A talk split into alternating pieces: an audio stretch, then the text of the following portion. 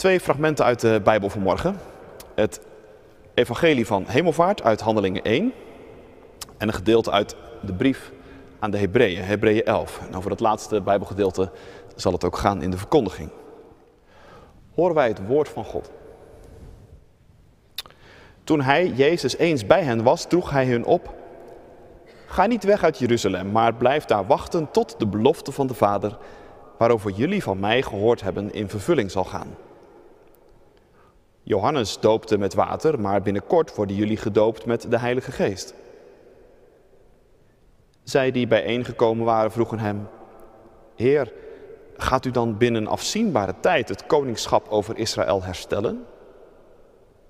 Hij antwoordde: het is niet jullie zaak om te weten wat de Vader in zijn macht heeft vastgesteld over de tijd en het ogenblik waarop deze gebeurtenissen zullen plaatsvinden. Maar wanneer de Heilige Geest over jullie komt, zullen jullie kracht ontvangen en van mij getuigen in Jeruzalem, in heel Judea en Samaria, tot aan de uiteinden van de aarde.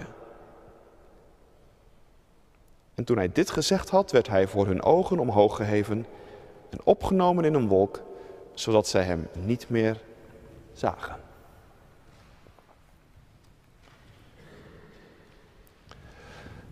Tot zover de eerste lezing. Vervolgen we in de Hebreeënbrief, hoofdstuk elf, vanaf vers acht.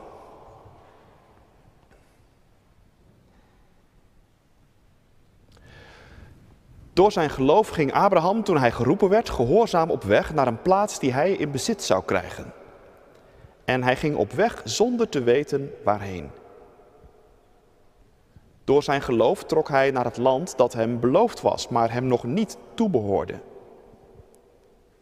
Samen met Isaac en Jacob, mede-erfgenamen van de belofte, woonde hij daar in tenten, omdat hij uitzag naar een stad met fundamenten, door God zelf ontworpen en gebouwd. Door haar geloof ontving ook Sarah, hoewel ze onvruchtbaar was gebleven en niet meer in de bloei van haar leven was, de kracht om een kind te verwekken. En wel omdat ze vertrouwde op degene die de belofte had gedaan. Zo bracht één man, wiens kracht al gestorven was, zoveel nakomelingen voort als er sterren aan de hemel staan, ontelbaar, als zandkorrels op het strand langs de zee. Zij allen zijn in geloof gestorven. Wat hun beloofd was, zagen ze geen werkelijkheid worden. Ze hebben slechts een glimp ervan begroet. En ze zeiden van zichzelf dat ze op aarde leefden als vreemdelingen en gasten. Door zo te spreken lieten ze blijken op doorreis te zijn naar een vaderland. En daarmee bedoelden ze niet het vaderland waaruit ze weggetrokken waren. Anders waren ze daarheen wel teruggekeerd. Nee, ze keken reikhalzend uit naar een beter vaderland, het hemelse. Daarom schaamt God zich er niet voor hun God genoemd te worden. En heeft hij voor hen een stad gereed gemaakt. Tot zover de tweede lezing. Dit is vanmorgen het woord van God voor jou, voor u, voor mij. Gelukkig zijn wij als we het woord van God horen, dat bewaren in ons hart en daar ons vertrouwen op stellen. Halleluja. Amen. Hemelvaart, een feest met vijf cadeaus. Dat is het thema voor de verkondiging vanmorgen, naar aanleiding van Hebreeën elf. En als je de liturgie bij de hand hebt, dan uh, zie je uh, waar ik die uh, cadeaus, zoals ik ze maar even noem vanmorgen, aan ontleen. Hemelvaart brengt ons in beweging, vers acht. Hemelvaart geeft richting aan ons leven, vers negen en tien. Hemelvaart relativeert, vers dertien. Hemelvaart beschermt ons tegen onszelf, vers vijftien. En hemelvaart toont ons het hart van God, vers zestien. Gemeente van Christus, broeders en zusters. Hemelvaart kan je zomaar een beetje in verlegenheid brengen. Het heet een van de kerkelijke feesten te zijn, maar een beetje een merkwaardig feest is het toch wel. Dat het op een donderdag valt, helpt al niet mee. Maar er is nog meer. Want hemelvaart staat in het, vertrek van, in het teken van vertrek en van loslaten. En, zeggen de Fransen zo mooi, partir et un peu mourir. Loslaten is een klein beetje sterven. Een feestelijke intocht, daar kun je je nog wel iets bij voorstellen. Maar een feestelijke uitgeleide, is dat niet eigenlijk best een beetje bedenkelijk?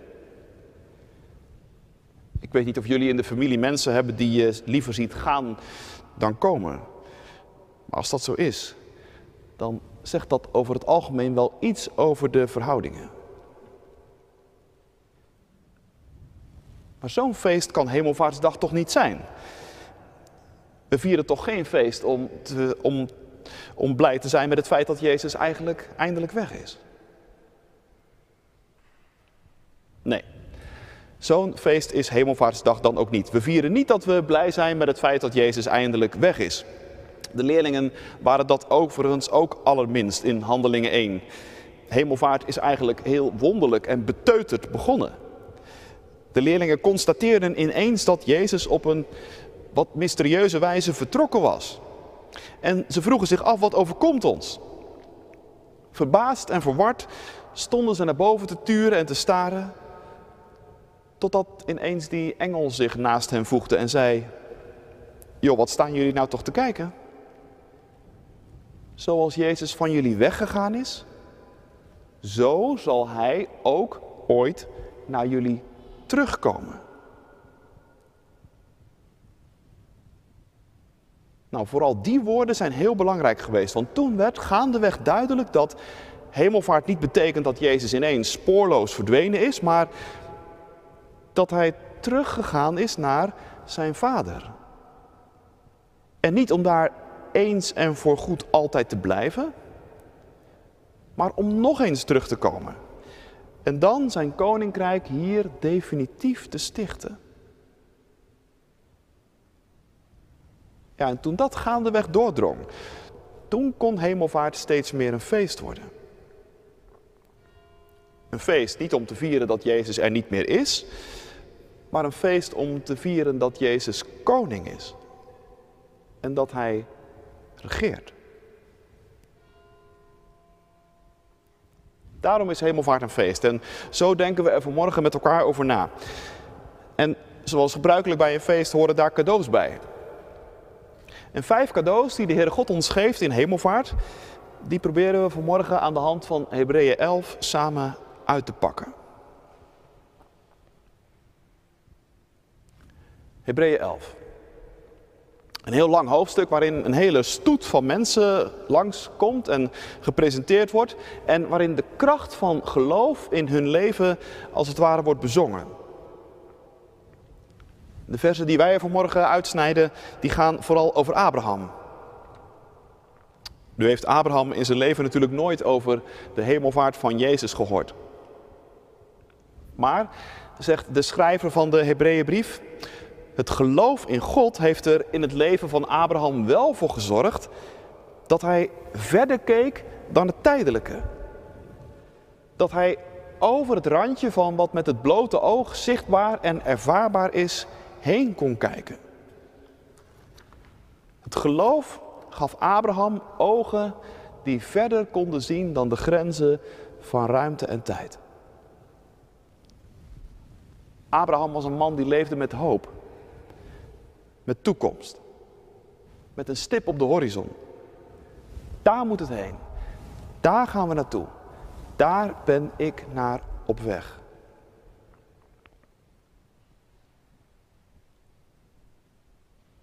Voor ons is hemelvaart ook zo'n stip.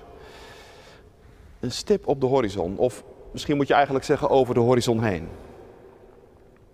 We geloven dat Jezus in de heerlijkheid van zijn Vader is. En, zegt de catechismus heel mooi, hij is daar ons ten goede. Hij is daar niet zomaar. Hij is daar bezig voor jou, voor mij. Om die andere woorden waar te maken die hij ooit een keer zei. Waar ik ben, daar zal ook mijn dienaar zijn.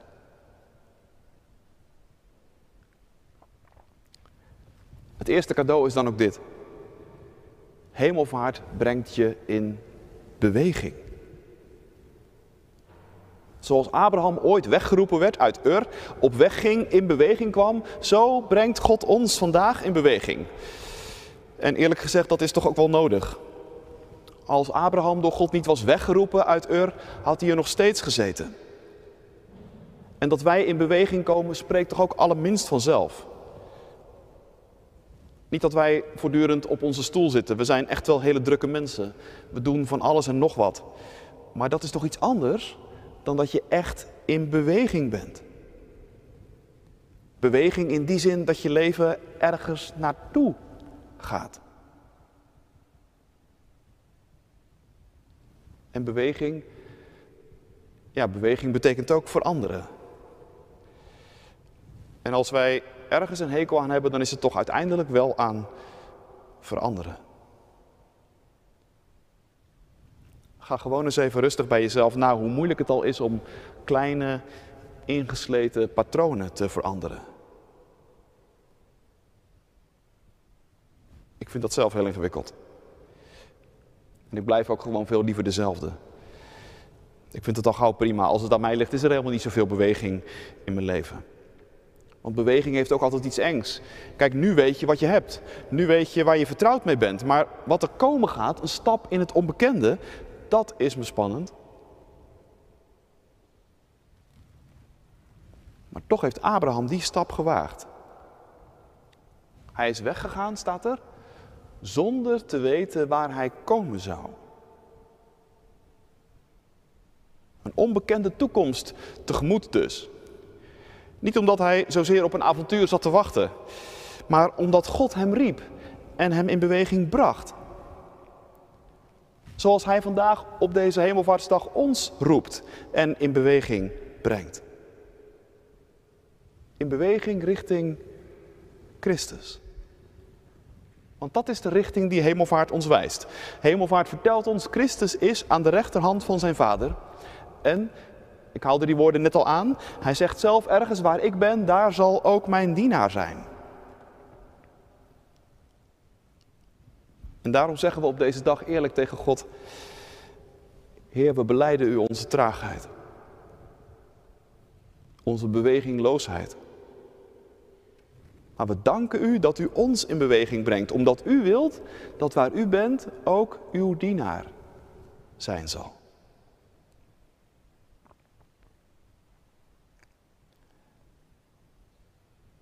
Daarmee kom ik bijna automatisch bij het tweede. Het tweede cadeau, Hemelvaartsdag, geeft ons perspectief. Laten we eerst opnieuw naar Abraham kijken. Zoals gezegd, hij ging op pad, uit Ur naar het beloofde land. Maar in dat beloofde land werd hij nou niet echt direct heel welkom geheten. Er was honger, geregeld een hoop ruzie en gedoe. Het was dan wel het land van de belofte, maar het voelde nog niet echt als thuis. Abraham was inwoner van het land van de belofte, maar, vers negen, als in een vreemd land. Hij heeft er ook nooit de kans gekregen om er nou eens echt een stevig huis neer te zetten. Heel zijn leven woonde hij in tenten. Altijd dus een tijdelijk onderkomen. Nooit definitief. Hoe hou je dat toch vol, vraag je je af. Zo'n zwervend bestaan. Nou, zegt de schrijver van Hebreeën, Abraham verwachtte een stad met fundamenten. Dat is dus nog wel an- iets anders dan zomaar één enkele mobiele tent. Blijkbaar had de Heere God hem op de een of andere manier duidelijk gemaakt dat dit land hooguit een tussenstation is. Niet het eigenlijke. Niet Abrahams definitieve woonplaats. Dat is die stad met fundamenten, waarvan God zelf de bouwer en de ontwerper is.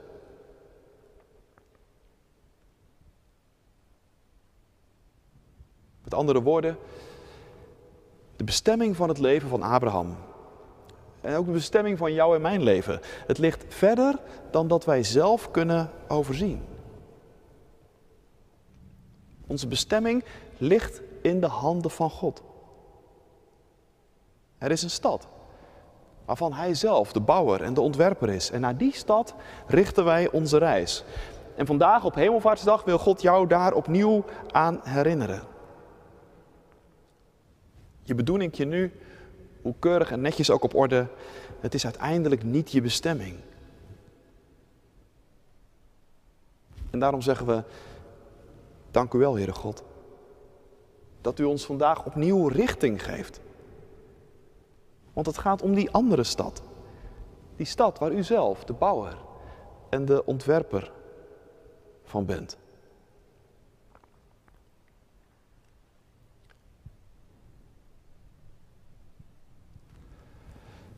Dat brengt bij het derde cadeau. Hemelvaartsdag relativeert.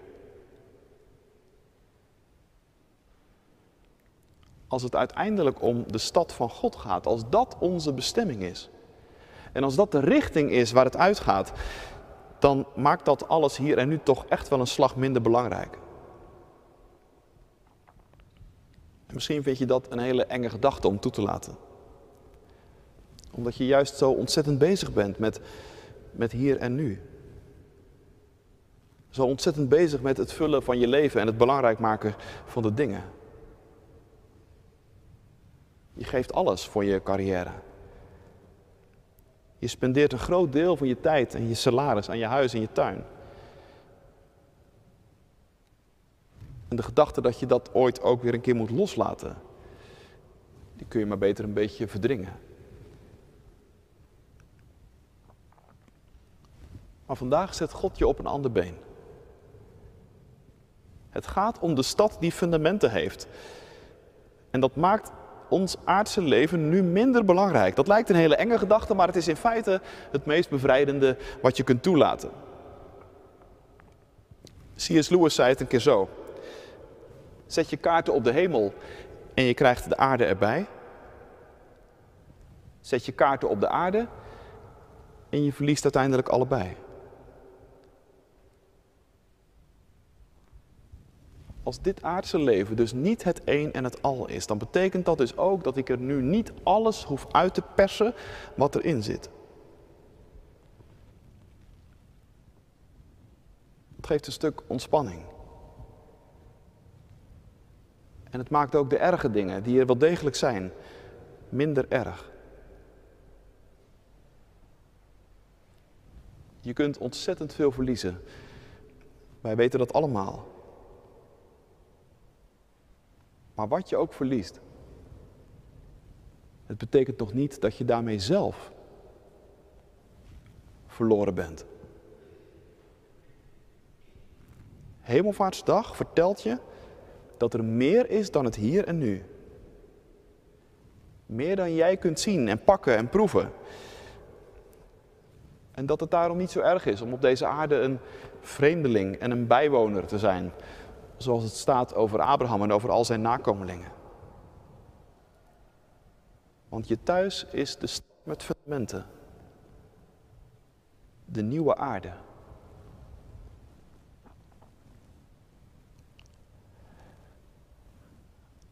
Leidt dat tot een beetje een benepen en klein leven? Ik denk het echt niet. Je kunt rustig genieten van al het goede dat God je geeft. Een goed glas wijn, muziek, vriendschap. Stuk voor stuk redenen om God voor te danken. Maar juist als je beseft en leert dat het niet het een en het al is, geniet je er uiteindelijk juist meer van. Want het wordt veel minder krampachtig. Je moet niet langer, maar je mag. En je weet, dit is uiteindelijk pas de amuse. Het voorgerecht. Daarom danken wij God voor hemelvaart. Want hemelvaart relativeert.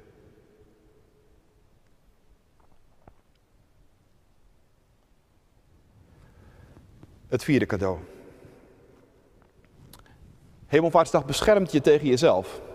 Aan het begin zei ik al, mensen komen niet zomaar in beweging. Daar is echt een roep van God voor nodig. Dat hij op die manier Abraham in beweging bracht en ook ons. En dat er zonder God ook echt niks van terecht komt. Dat weten wij. En hemelvaart is een moment waarop God je dat opnieuw duidelijk maakt. Maar er is nog wat. Vers vijftien heeft het over de gelegenheid om terug te gaan naar het land waar je vanuit vertrokken was. Blijkbaar is dat dus een verleiding. Niet doen, zegt de schrijver van deze brief tegen je. Er is een beter vaderland. Dat is je thuis. Dat is je bestemming en daar gaat het heen. Ja, maar toch. In ons is toch die onbedwingbare neiging om telkens weer terug te keren naar wat vroeger was. Zoals Israël in de woestijn ineens begon terug te verlangen naar Egypte, terwijl het daar toch bepaald geen feestje geweest was. Precies zo zie je mensen nog steeds zomaar terugvallen in een verslaving. Of vasthouden aan machten en gewoonten die weliswaar heel oud en vertrouwd zijn, maar meer eigenlijk niet. Je herkent het vast. En je merkt dan ook hoe ontzettend taai machten en patronen zijn. Het oude trekt altijd. En wat hebben wij dus ook een stuk bescherming nodig tegen onszelf in die zin. En hoe kun je er soms achterkomen dat je je eigen redding en je eigen geluk eigenlijk ongelooflijk in de weg staat.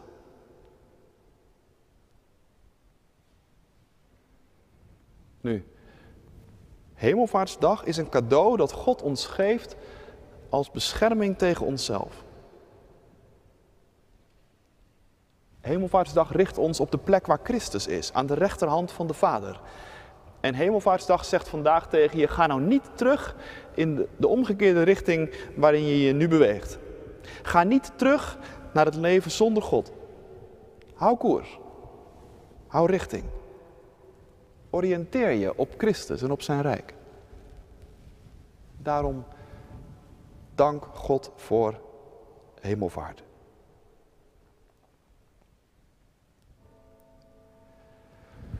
Tot slot, vijfde cadeau. Hemelvaartsdag brengt ons bij het hart van God. Want waar klopt het hart van God? Het hart van God klopt bij de stad die fundamenten heeft, bij het hemelse vaderland. In het huis van mijn vader zijn vele woningen, zegt Jezus. En ik ga daarheen om voor jou een plek te bereiden. En vanuit de werkelijkheid waar hij nu is, regeert hij als koning en zorgt hij voor zijn kinderen. En dan die prachtige zin in vers zestien. Dat God zich er niet voor schaamt, jouw God genoemd te worden.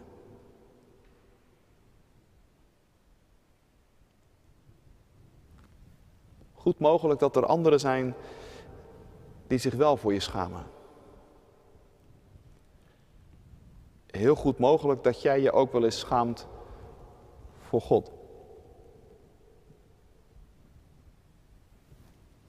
Maar wat zegt God hier? Ik schaam me niet voor jou. Ik heb een stad gereed gemaakt. Steviger en solider dan welk aards bouwwerk ooit zijn kan. En daarom danken wij God voor hemelvaart. Voor de geschenken die Hij ons geeft in dit feest. Nee, hemelvaart is echt geen feest om je voor te generen. En onze God is geen God om je voor te generen. Onze zekerheid is niet gebaseerd op wat we hier en nu hebben en voor ogen zien. Maar op Hem. En op de stad, waarvan Hij de bouwer en de ontwerper is. Lof zij U, Christus, onze Koning, nu en alle dagen van ons leven. Halleluja. Amen.